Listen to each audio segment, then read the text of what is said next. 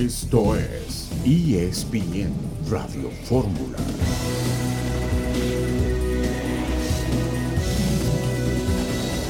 Hola, buenas tardes, buenas tardes y buen jueves para todos. Bienvenidos a ESPN Radio Fórmula a nombre del maestro Beto Murrieta.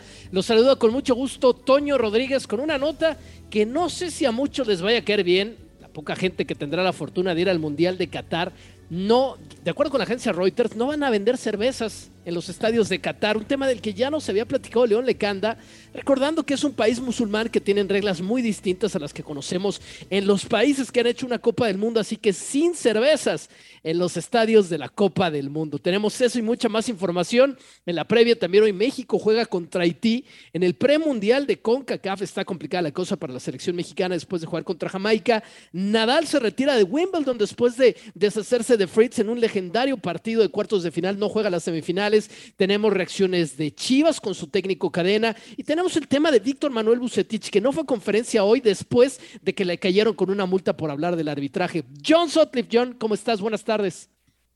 Estás, Toño, Héctor, un gusto saludarlos.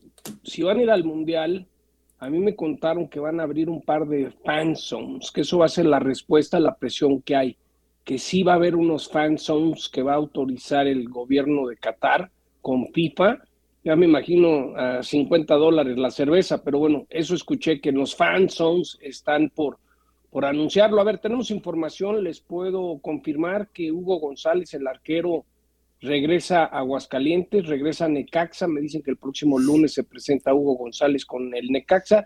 Y ayer le pregunté, eh, se habló en el programa que si Santi Ormeño por estatutos no podía eh, ficharlo el Guadalajara, le pregunté ayer a Ricardo Peláez y me dijo que sí, sí puede ser por haber sido nacido en México. Entonces, no quiere decir que Ormeño va va a Chivas, pero sí está en el radar. Es decir, si Chivas decide ir por Santi Ormeño, sí lo pueden contratar por estatutos por haber nacido en México. Tomando en cuenta que es un jugador que ya ha estado con otra selección, la peruana. Héctor Huerta, ¿cómo estás? Buenas tardes. Hola, ¿qué tal, Toño? ¿Cómo estás? Qué gusto saludarte igual que a John. Eh, pues en el caso de lo que dice John de Santi Ormeño, hace poquito modificaron un poco el, estatuto de Chivas porque hablaba ahí de que solamente jugadores mexicanos que representaran a su selección nacional. Entonces ya modificaron un poco con esta chica Leslie Ramírez que juega para Guatemala y que es, eh, al ser hija de mexicano eh, también tiene todos los derechos de un mexicano. Entonces juega con Chivas, habiendo nacido en, Guatemala, pero siendo hija de mexicano. Y entonces en el, en el caso de Santi, eh, Ormeño es diferente al caso de Santi Jiménez. El de caso de Santi Jiménez nació en, en Argentina entonces, el hecho de que haya nacido en Argentino, en Argentina, perdón, lo priva de la posibilidad de jugar con, con Chivas, a pesar de que Ormeño, que nació en México, juega con la selección de Perú. Antes era muy, muy fuerte este asunto de que no puedes jugar con ninguna otra selección. De hecho, Sendejas, cuando lo trajeron de Estados Unidos, que luego se fue ya al Necax y luego al América, Sendejas tuvo que renunciar a la posibilidad de jugar para Estados Unidos en aquel momento, ¿no? Entonces, eh, como que han flexibilizado un poco porque saben que es muy difícil para ellos conseguir en el mercado mexicano los jugadores que necesitan para... el mundo ha cambiado, ¿no, Héctor? sí, también, también. Pero es muy difícil que rompan la tradición, eh, John, porque a mí me dijo a Mauri Vergara no hace mucho eh, que a su padre antes de morir le prometió tres cosas. Una, que, que nunca iba a cambiar la línea mexicanista de Chivas. En dos, que no lo iba a vender nunca el equipo. Y tres, que iba a ser campeón. Digo, hasta ahora ha cumplido con que no lo ha vendido y con que no ha roto la línea mexicanista, ¿no? Pero falta que cumpla siendo campeón. Ese es el tema y no es algo sencillo de conseguir. Más adelante, por cierto, en el show vamos a tener una exclusiva, ya que hablábamos de los Santiagos, bueno, con Santiago Jiménez, el de Cruz Azul. Vamos a estar haciendo enlace con León Lecanda, que nos va a presentar esta entrevista uno a uno que hizo con este delantero mexicano, que a como están las cosas, pues ¿quién nos dice que no va a terminar siendo el titular de México en la Copa del Mundo, por lo menos en el primer partido de la fase de grupos? Aquí estamos John Sotliff, Héctor Huerta, Toño Rodríguez, a nombre del maestro Beto Murrieta. Hacemos pausa en ESPN Radio Fórmula y regresamos con toda la información. El viejito de Murrieta, ¿cuál maestro?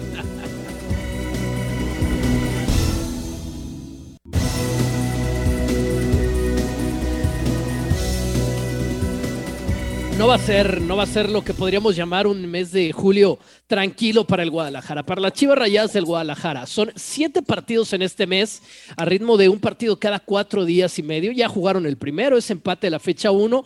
Y en medio de todo esto, además de jornada doble, viene el partido en Las Vegas contra Juventus de Turín. El tema es, Chivas tiene un plantel para jugar tantos partidos, incluso un amistoso internacional. Hernando Moritz, desde Guadalajara, ¿cómo estás? ¿Qué dice al respecto Ricardo Cadena? ¿Cómo estás, Toño? Saludos para todos, muy buenas tardes. Eh, habló justamente eh, sobre esto el técnico del Chiverío y en una conferencia de prensa especial eh, enfocada en ese duelo amistoso del próximo 22 de julio en Las Vegas, Nevada, donde enfrentarán a la Juventus.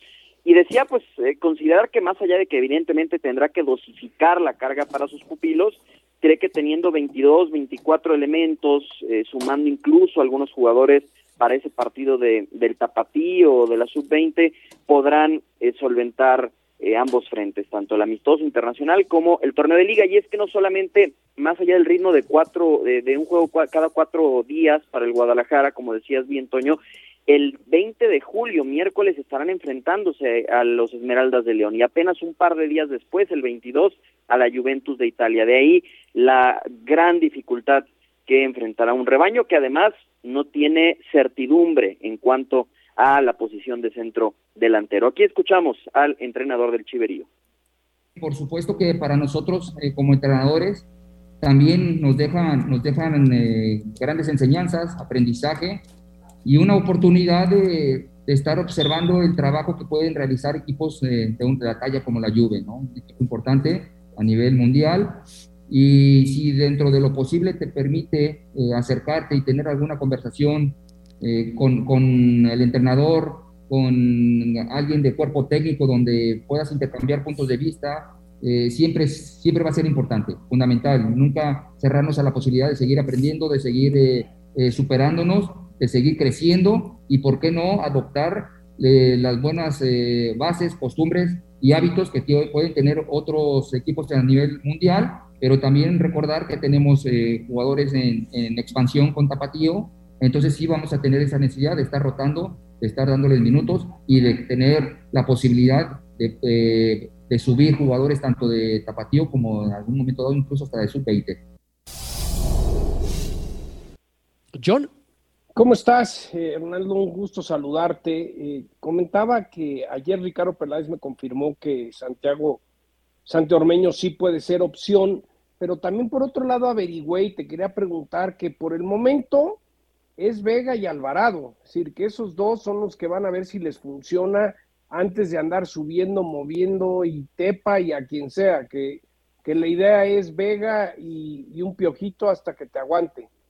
Sí, John, qué gusto saludarte. Eh, justo en, también en torno, eh, en torno a esa duda de, de, cómo utilizar los elementos del tapatío, esta última respuesta que escuchábamos de Ricardo Cadena, porque le preguntaban sobre Sebastián Pérez Buquet, que marcó ayer tres goles con el tapatío, y bueno, también de repente el Tepa apareció también, eh, comienza ¿no? a hacer ruido los elementos jóvenes del Guadalajara, y decía Cadena, que pues eh, es llevarlos poco a poco, evidentemente, que, que hoy eh, considera que, que, con los elementos que tiene pueden solventar esta cantidad de, de, partidos que vienen. Y particularmente sobre lo que citas, John, sí, eh, ahora mismo es el trabajo de la semana lo que ha marcado que Roberto El Piojo Alvarado y Alexis Vega sean los encargados en el ataque y no Ángel Saldívar. Esto abre la puerta a que refuerce el medio campo Chivas con algún otro elemento que venga a apoyar en esa zona a Fernando Beltrán y a Loso González y decir que también todo parece indicar que ya Alan Mozo va a poder ser titular el, fin de semana ante el Atlético de San Luis. Entonces, eh, pues parece que sí, John, eh, al no ser solución Saldívar, no ha terminado de serlo a lo largo de su carrera, eh, pues recaerá la responsabilidad de los goles en Vega y Alvarado, sobre todo mientras regresan al 100% Isaac Brizuela y también el caso del Canelo Angulo y que podría entonces jugar un poco más con ese falso 9 tan famoso Ricardo Cadena. Oye, Hernando, ¿cómo estás? Te saludo con mucho gusto. Eh, yo entiendo que la lesión de Macías fue inesperada, inoportuna, lo que tú quieras, pero creo que el problema mayor está en mitad de campo, ¿no? Con Jesús Molina lesionado, con Sergio Flores operado los dos. También tenemos a Brizuela que no se ha terminado de recuperar y Jesús Angulo, que también bien lo dices, que podría ser llegando de atrás un, hombre en sorpresa, ¿no? Para el ataque. Pero pues van a estar un buen rato, cuando menos tres de ellos, un buen rato fuera de las canchas, ¿no? Entonces, eh, quedan solamente en mitad de campo Pavel Pérez, Fernando Beltrán, Carlos Cisneros, eh, el González y Alan Torres. Es, en realidad la media cancha es lo que está más parchado del Guadalajara en este momento. ¿No han pensado en un volante para, para reforzar esa zona? No, no, Héctor, qué gusto saludarte. Es, es justamente eh, a consideración del Guadalajara la incorporación del Oso González suficiente para, para solventar, sobre todo en lo que regresa, ¿no? El caso de, de, de, mm, Jesús Molina, que sabemos se perderá pues prácticamente todo el torneo, pero consideran en Chivas que con el Oso González y Alan Torres, el caso también de Pavel Pérez, es suficiente, sumado a Fernando Beltrán, por supuesto, para que Chivas esté sólido en esa zona. No se está buscando un, volante de recuperación y un volante mixto. De hecho, por eso también Walter Gael Sandoval eh, salió de la institución a decir de la directiva y del cuerpo técnico, porque en esas funciones también mixtas que puede desempeñar Fernando Beltrán como una especie de interior, el mismo eh, Lalo Torres, consideran que están cubiertos. Hernaldo, todo esto ha sido información que tú reporteas. Ahora yo te quiero preguntar algo más allá de la información o con base en la información que tú tienes de, tus fuentes. Ya es un poco más de tu análisis, conociendo a las Chivas. ¿Qué sería lo normal de esperar? ¿Cuántos refuerzos más para Chivas? ¿Uno? ¿Ninguno? ¿Dos? ¿Qué sería lo normal de esperar a estas alturas? Ninguno. Lo normal, ninguno. Lo normal, ninguno. Que el fin de semana, digo, seguramente lo han, lo han notado, ha pasado en temporadas anteriores, que parece un, aparece un chispazo de alguien y se casan en el Guadalajara con eso, ¿no? Y parece que es, es la solución. Eh, si por ahí eh, funciona esta dupla de Alvarado con, con Vega, eh, un poco de el, el, aporte que pueda tener Alan Mozo, en Chivas me parece que se van a quedar como están, ¿no? Salvo lo que viene ha reportado, por supuesto, John en el tema de, de Ormeño, que también habría que revisar en el estatuto. Puede jugar en el Guadalajara, por supuesto, porque es mexicano de nacimiento. Tendría que renunciar, de acuerdo a cómo se ha manejado Chivas en los últimos años, tendría que renunciar a la selección peruana. Eso sí tendría que hacerlo Ormeño si quiere jugar en el Guadalajara, como sucedió en su momento. No van a ir, no van a ir al Mundial. Yo, yo creo que no hay tanto problema, ¿no? sí, no, no, no. calificó. y tampoco creo que lo extrañen mucho, ¿no? Jugó poco allá con... Pero es cerrarte una puerta, ¿no? Pero, como jugador. yo, te tengo una última. ¿Siguen sin billete? ¿Sigue Chivas quebrado? Eh, no tanto como hacen pensar, John, es lo que me dicen, que no, no, no tanto como parece que, que, están, pero que siguen eh, cuidando mucho el tema económico porque eh, recordemos que tú lo sabes, John, por ahí viene quizá en el futuro no tan lejano alguna otra disputa legal. Hay, hay cosas todavía por resolver, cosas familiares en la familia Vergara y que, vaya, no no están, no, no quieren gastar un, centavo de más. O sea, se, cuida el dinero, pero que no están tan mal las cosas como de repente pensamos. Oye, Arnaldo, ¿eh? este, ¿qué tan cierta es esta versión que antes de empezar el torneo a Mauri se juntó con los jugadores y les hizo ver el gran esfuerzo que él está haciendo para que no falten los pagos de ellos? Cuando él está resolviendo este asunto de Angélica Fuentes, que todavía no termina, que sigue habiendo eh, una necesidad de gastar en ese, en ese expediente de, la señora Fuentes, pero ¿qué tan, ¿qué tan cierto es que él habló con los jugadores y les pidió su absoluta colaboración para que haya reciprocidad con el esfuerzo que él está haciendo para no dejar de pagarles? Sí fue parte del de el, discurso, el diálogo, no diría discurso, el diálogo que, que, se tuvo durante la pretemporada, estuvo muy cercano a Mauri, incluso eh, viajando a, partidos amistosos, eh, sí habló con los futbolistas, eh, habló este tema, por supuesto, de que ellos están haciendo un esfuerzo, eh, que considera que, que les han respondido siempre durante el tema de la pandemia y demás, a quienes llevan ya más tiempo en la institución, que se estaba haciendo un esfuerzo por reforzar al equipo, eh, trayendo a gente y mencionaba ahí a, quienes habían llegado, a González, a, a Mozo, y que esperaba, por supuesto, el, el, compromiso de todos, ¿no? ¿no? Me parece que no no en un tono quizá como lo llegó a hacer su padre, Héctor, que tú sabes, ¿no? Sí, más vehemente. Un, poco más eh, confrontativo, ni, ni en ese ni en ese tenor pero sí fue algo que, que por supuesto a Mauri en estos diálogos de la temporada. La Chofis está definitivamente fuera de planes, ¿verdad? El Guadalajara. A mí me dijo Mauri que la Chofis no volvería a ponerse la camiseta Chivas. Sí, porque es un tema, eh, eh, es un tema, eh, pues que en su momento fue hasta legal para terceros. Recordemos el caso de Dieter. y, disciplinario. Entonces eh, entienden que quizá fútbol puede tener chofis, oportunidades también tuvo muchas y que por el tema disciplinario es algo que no van a permitir abrirle la puerta otra vez a, a Eduardo López. Sábado, sábado a las 7 de la tarde, fecha 2. Chivas, partido consecutivo en casa contra el Atlético de San Luis. Hernando, ¿algo más del Guadalajara? Es solamente reiterar eso, que parece van, como dicen bien ustedes también, Vega y Alvarado adelante y que regresa, o aparecería, mejor dicho, no regresaría, aparecería como titular ya Alan Mozo y esto enviaría a la banca a Carlos Cisneros. Perfecto, gracias por la información. Un dato que me dijeron ayer, ¿sabes quiénes jugaron en, Pumas, en, en, la segunda de Pumas y les fue muy bien de chavos que no debutaban? Mozo y Ormeño. Wow. Mira. De esos datos que me enteré ayer. Bueno. Ormeño, Ormeño que estuvo en Chivas a prueba, recordarán aquel, aquel momento con, Tomás, Un, favor incluso para la familia Ormeño que, que, la estimaba mucho Tomás Boy. Prácticamente por un favor personal lo tuvo el muchacho ahí. No, no terminó por mostrarse bien y, salió. Perfecto, Hernando. Muchas gracias por la información. Buenas tardes para todos, saludos. Ahora, eh, Héctor, nos queda medio minuto. Yo con este plantel honestamente no veo a Chivas llegando lejos. No, yo no lo veo este, ni remotamente entre los cuatro primeros. Yo creo que andará peleando del, lugar quinto al doce. Esa va a ser su, pues, su, apuesta. Pero ya estando recuperados los jugadores no es mal equipo, pero tampoco tiene posibilidades como hay otros planteles más completos que Chivas. Nos vamos a meter con el América, con Cruz Azul en unos instantes más después de la pausa en ESPN Radio Fórmula.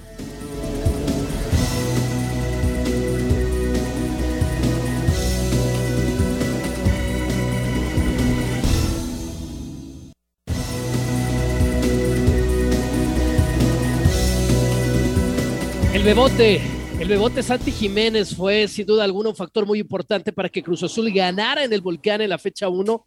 Un penal al minuto 93 que cobró de forma soberbia, sin ponerse nervioso contra un portero muy experimentado que tienen los Tigres. Vamos a escuchar una entrevista exclusiva, fruta fresca, que nos presenta el día de hoy León Lecanda con Santiago Jiménez, delantero de la máquina, claro, el hijo del Chaco que está haciendo su propia historia y que apunta a estar en la Copa del Mundo con la selección mexicana. Es Santiago Jiménez, delantero de Cruz Azul.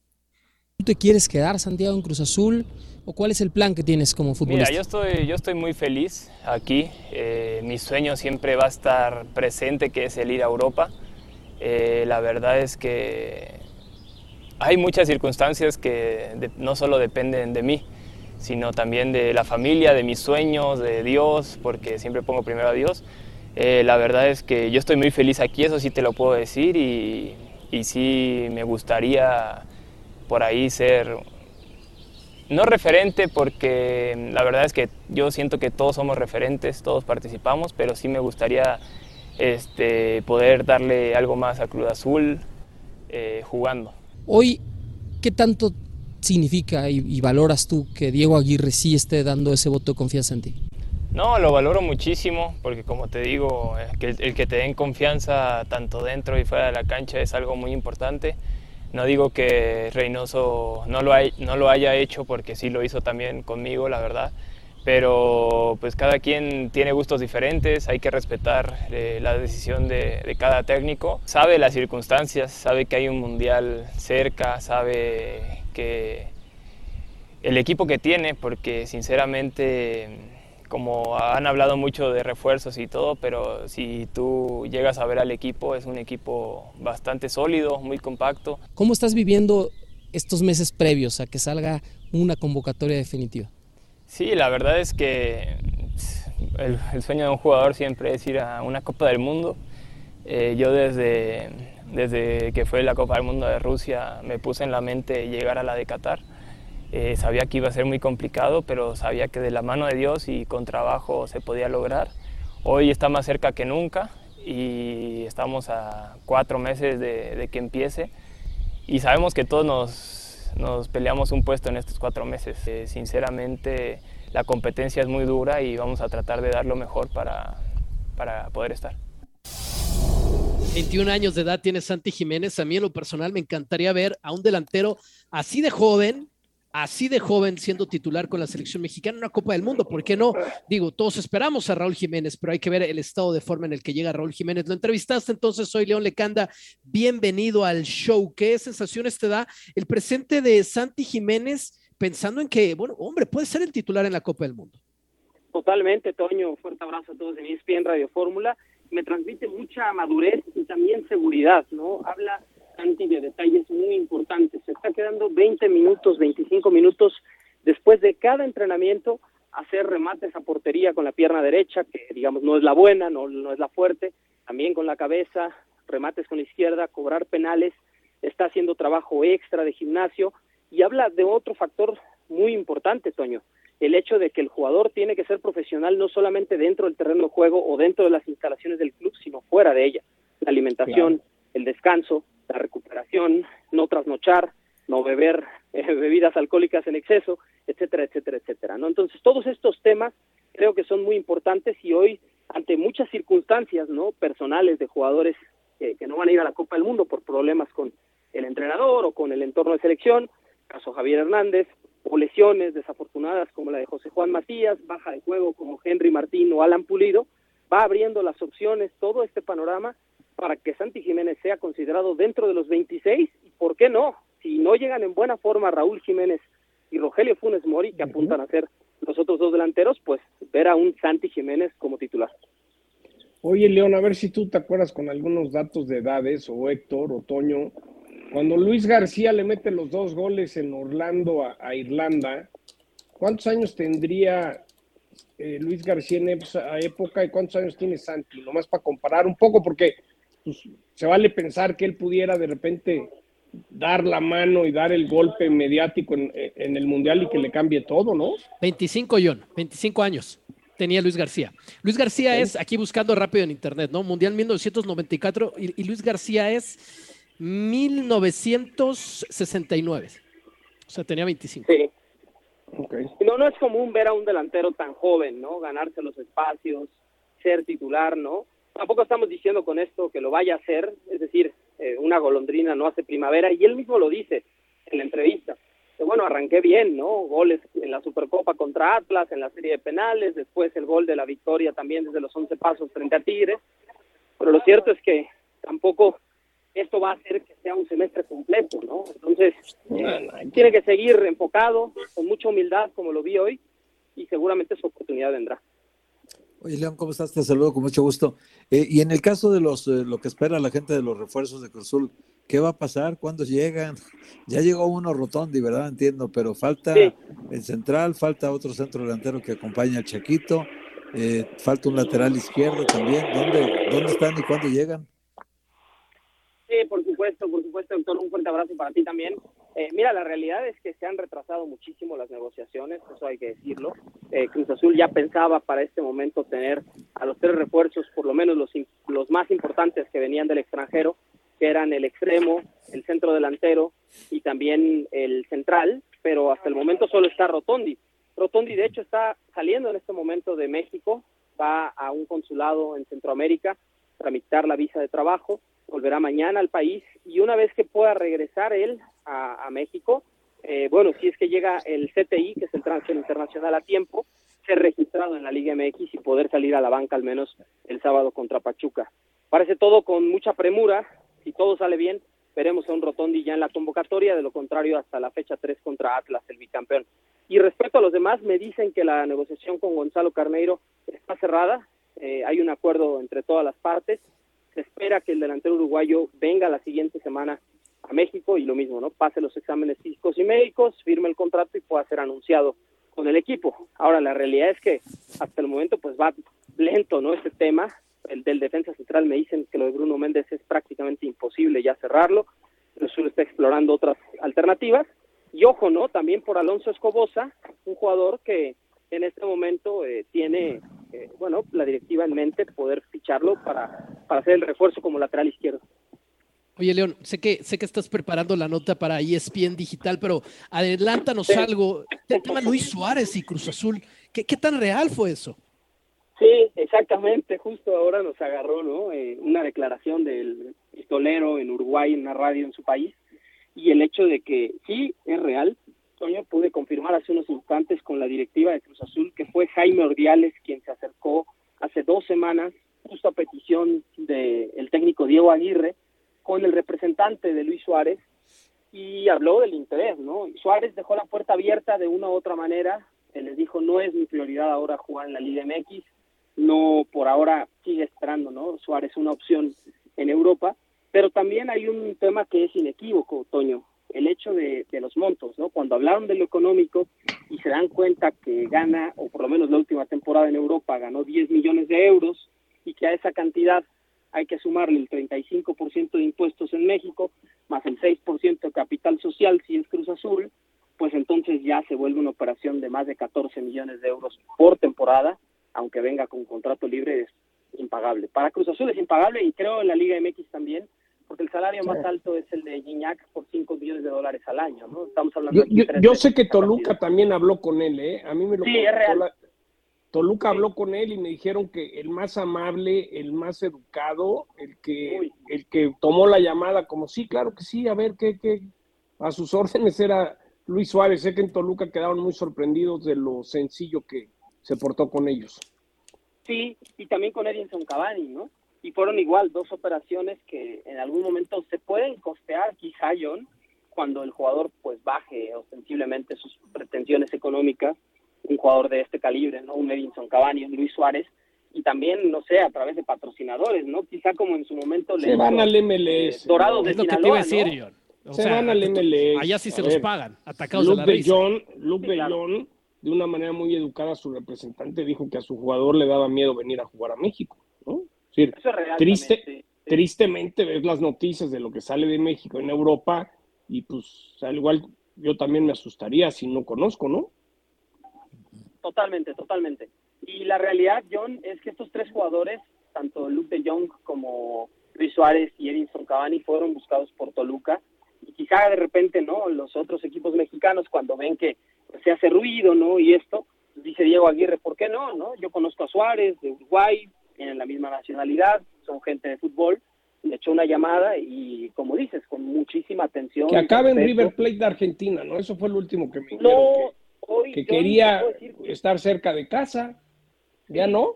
Te, te puedo decir que no, ¿eh? Eh, Por lo menos esta mañana tuve contacto con colegas eh, en Argentina y me dicen que la eliminación anoche de River Plate en los octavos de final de la Copa Libertadores puede Ah, provocar todo. justamente, sí, que River ya no vaya por Suárez, ¿no?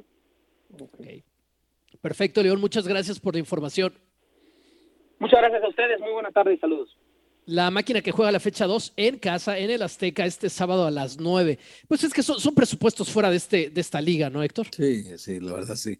Lo de Luis Suárez yo creo que es un, es un sueño para todos tenerlo acá, pero va a ser imposible. Él está además acostumbrado a salarios del Barcelona, del Atlético de Madrid, del, del Liverpool. O sea, él ha ganado en, en estos 10 años en Europa, un poco más, ha ganado muchísimo dinero. Entonces, es muy difícil que un jugador como ellos venga a esta liga, más que su sueño es juntarse en Miami con, con eh, Messi, y esa es la idea, que en un año más que termine el contrato de Messi en el Paris Saint Germain, ambos se junten eh, en la MLS eh, con el Inter de Miami. Entonces esa es la idea de los dos, y creo que ambos ya compraron casa ahí en Miami y todo. Pues mira. ¿Y el América qué onda? Regresamos para hablar de las Águilas y el cabecita hacia la fecha 2. Pues el Real Madrid, ¿no? Eso dijeron Mira. ayer, ¿no? La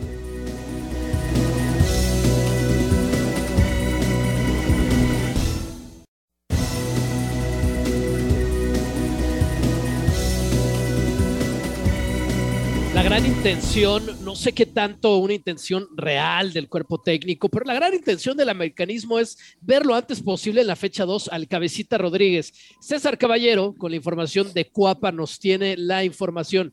¿Qué tan probable es que esto suceda? César, ¿cómo estás?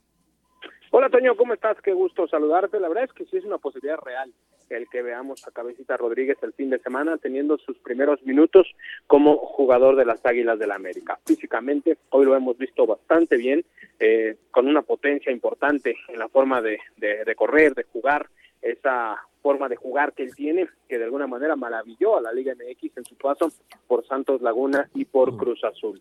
Vimos también un cabecita muy adaptado a sus nuevos compañeros, se le ve contento en el nido de Cuapa, lo vimos haciendo algunas fantasías durante el entrenamiento. Entonces, lo que nos han dicho es que lo más probable o prácticamente un hecho es que realiza el viaje a Monterrey y que va a estar a disposición del equipo. Ahora hay que ver qué es lo que decide el Tan Ortiz, y es que lo manda como titular. Hay que recordar que la banda izquierda está vacante con la lesión de Roger Martínez o prefiere llevarlo al banco de suplentes y llevarlo de a poco y que tenga minutos quizá en la segunda parte. Todo esto se definirá en el entrenamiento de este viernes por la mañana, pero es mucho, muy probable que sí veamos a Jonathan Rodríguez vestido de amarillo el sábado por la noche.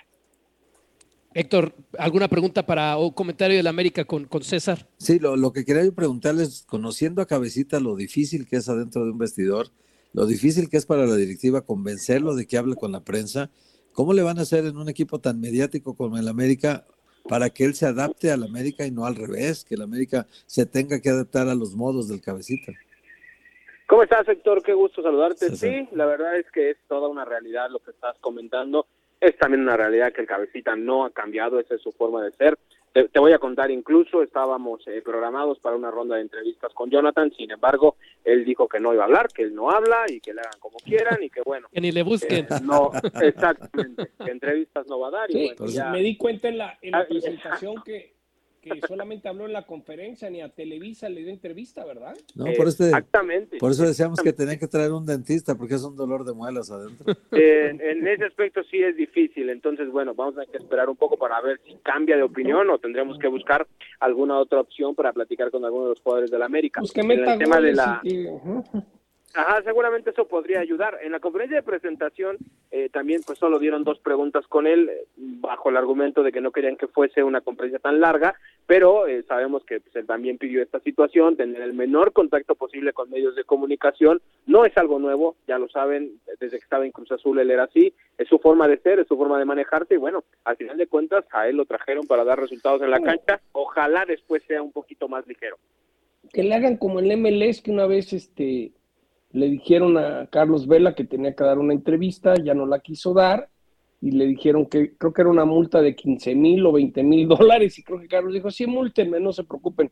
Pero ojalá en el fútbol mexicano pondrían un poco esas reglas y vas a ver si no cambian. Pero Vela en su momento dijo, múltenme, no quiero, no quiero dar Pero la primera vez, porque después sí dio entrevistas, ya yo. y luego sí, porque seguramente de 15 Héctor suba a, Ah, a claro. 50 y de 50 sube a 100 y vas a ver si no hablas, ¿verdad?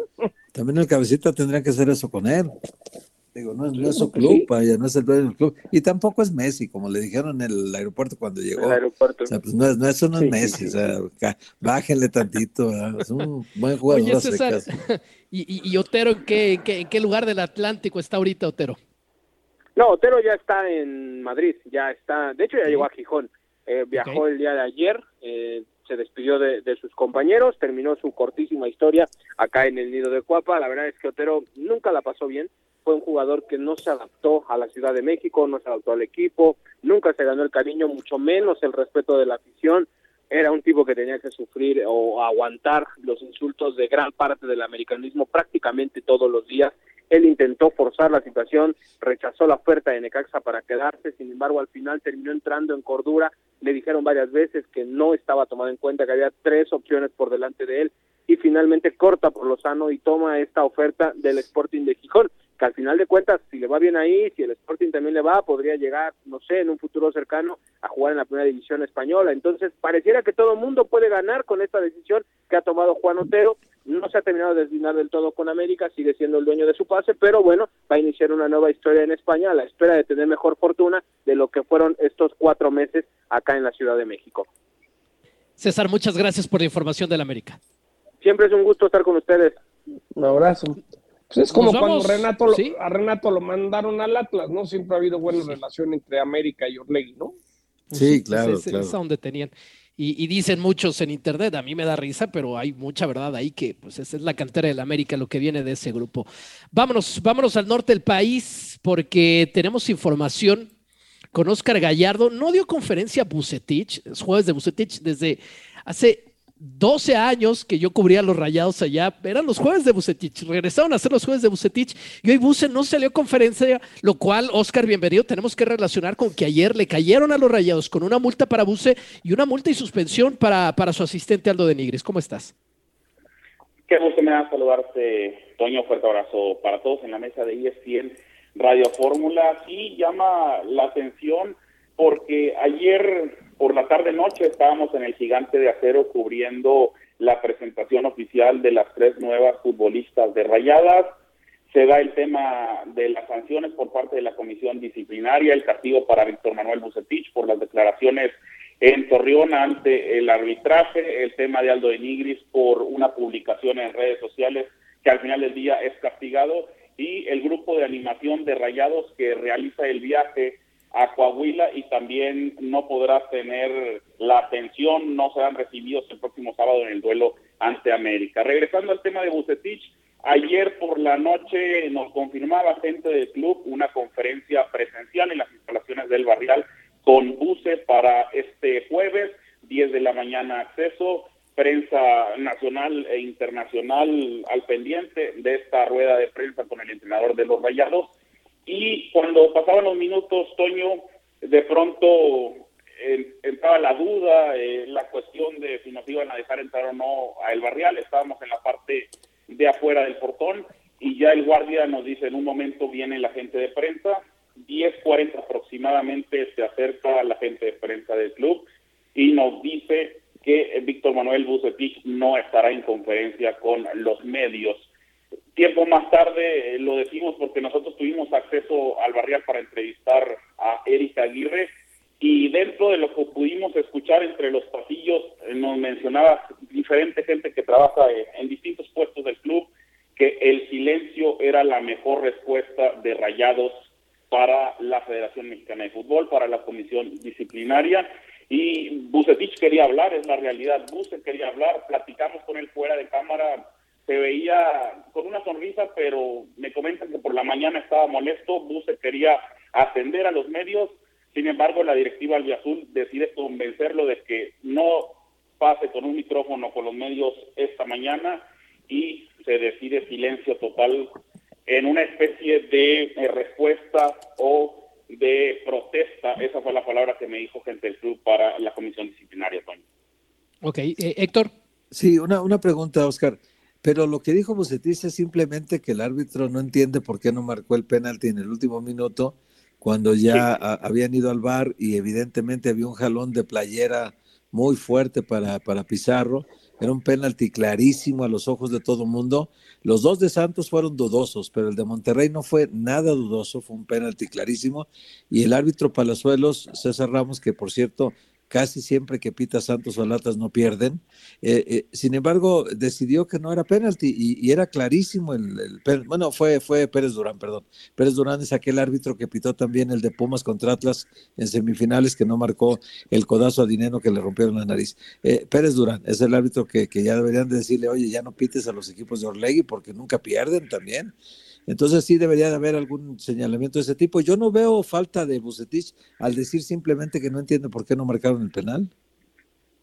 Qué gusto me da saludarte, Héctor. Eh, específicamente tocábamos ese tema ayer por la tarde con Duilio Davino en la presentación de las rayadas y, y Duilio dejaba en claro que no comprendía la situación de los castigos, es decir, por la mañana ayer miércoles platicó con Armando Archundia sobre el tema de las equivocaciones y los aciertos arbitrales. Sin embargo, Duillo dejó en claro que jamás se le dijo el porqué de los castigos y Pedro Esquivel, vicepresidente del Monterrey, le informa a Duilio antes de la conferencia de ayer de esta situación. ¿Qué les parece si escuchamos las palabras del presidente de los Rayados sobre tema? Obviamente nosotros siempre vamos a, a, respetar y acatar lo que, lo que nuestras autoridades nos manifiesten, pero sí queremos entender por qué de cada situación por la que hoy fuimos este, notificados vía un mail, al menos tener una comunicación con la liga y entender un poquito qué ha pasado. Está muy claro, ¿no? Este, el tema de que no pueden viajar barras visitantes, hasta dónde un club no puede meterse. Está claro que el entrenador no debe de este, públicamente eh, hablar del arbitraje. Sabemos que muchos lo hacen, nosotros nunca lo hemos hecho o nunca lo hacemos. Obviamente Víctor pudo en ese momento, por la calentura del juego, hacer un comentario y bueno, lo de Aldo eh, en una red social pues también me parece que no, no lo debió hacer. Entonces vamos a entender bien cada cosa y después tomar decisiones. Para mí lo dijo todo, para mí lo dijo todo. Se Buse se calentó, dijo algo, Aldo subió algo en redes y tal. Yo lo que digo de todo esto es, ahora que sean parejos, Es decir, si le tocó a Rayados, entonces, si, si, si están mandando este, este mensaje de que no va a haber, eh, que va a haber más bien disciplina, compañeros, pues yo lo aplaudo, Asunta. Si realmente van a buscar que se respete lo que se dice, adelante, me gusta. Yo creo que esto le ha faltado al fútbol mexicano, que no hay, pero ahora que muestren consistencia, ¿no? ¿Sabes qué pasa, eh, John? Que cuando el árbitro se equivoca para los dos, como que no hay tanta bronca, porque uno dice, bueno, pues el arbitraje está mal hace mucho tiempo, y, si se equivoca en este partido y eh, se equivocó en favor de los dos, entonces e, es normal, pues el árbitro es humano y tal, ¿no? Pero cuando se equivocan para un solo equipo, sí creo que la, la molestia de Bucetis tiene, tiene fundamento porque los dos penales del Santos, si los vieron ustedes con, con detenimiento, eh, son dudosos los dos y ambos del VAR los validó. Y el de Monterrey, que era clarísimo el jalón de camiseta Pizarro, ahí se la sacaron diciendo que también Pizarro estaba deteniendo la, la, camisa al defensa. Entonces, eh, pero una cosa es detener tantito y otra cosa es que te den un jalón de espalda, ¿no? Es muy, muy diferente. Y entonces, por eso tienen razón en quejarse. Yo, yo estoy, eh, creo que esto de que la gente ya en redes sociales esté criticando tanto la relación de Orlegui con la federación, esto nada más nos indica que, que la cercanía de los dos hermanos Riestra no está siendo cómoda para nadie, ¿eh? Ni para la federación está siendo cómoda porque ya tuvieron que quitarle una de sus funciones más importantes que tiene el secretario general, es atender dos comisiones permanentes que tiene la, por estatuto la federación, que son la de arbitraje y la médica. Y en ambas ha tomado decisiones el secretario general que favorecen siempre al grupo. Entonces, ahí en esa cosa me parece que, que John de Luisa tiene un menudo problema con el asunto del secretario general, que es hermano del presidente del Atlas, y por el otro lado también esto de que ya la, la gente ironiza en redes sociales llamando Liga Orlegui MX, también eso no es bueno para nadie. O sea, al final de cuentas daña a todos el hecho de que se dude de, los arbitrajes en México. Yo siempre he creído que eh, hay falta de capacidad de los árbitros, pero no se puede demostrar que haya otra cosa que no sea eso, ¿no? Claro. Pero, pero no es la más sana de las relaciones para la liga, como lo mencionas. No es bueno, no es bueno. Oscar, muchísimas gracias por la información.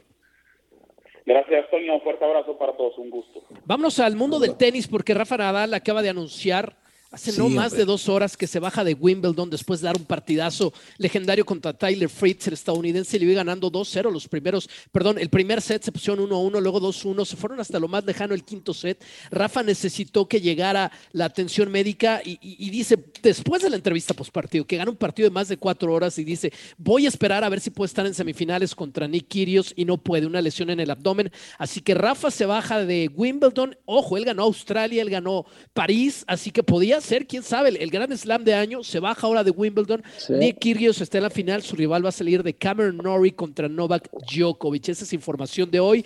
Johnny, nos tienes, nos tienes información del Tigre. ¿Qué pasa con Tiger Woods? Tiger Woods va a jugar la próxima semana en San Andrews, la edición 150 del Open Championship, el primer campo de golf del mundo. Y pude recabar una entrevista que le hice a Tiger en el 2005. A mí, a título personal, es la que más me ha marcado. Mi papá enfermo con cáncer, yo quería entrevistar a Tiger.